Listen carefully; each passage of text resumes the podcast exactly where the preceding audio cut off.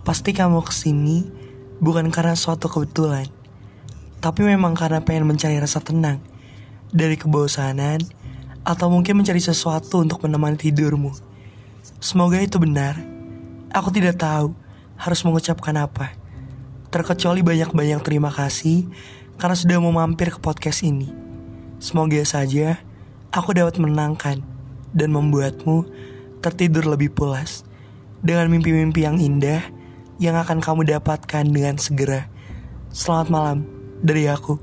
Semoga saja bahagia akan selalu hadir dan hal-hal baik tidak pernah pergi untuk selalu membuat kita tersenyum. Ada salam rindu dan sapaan selamat malam dari jauh. Aku, Dewa Rizkua. Terima kasih.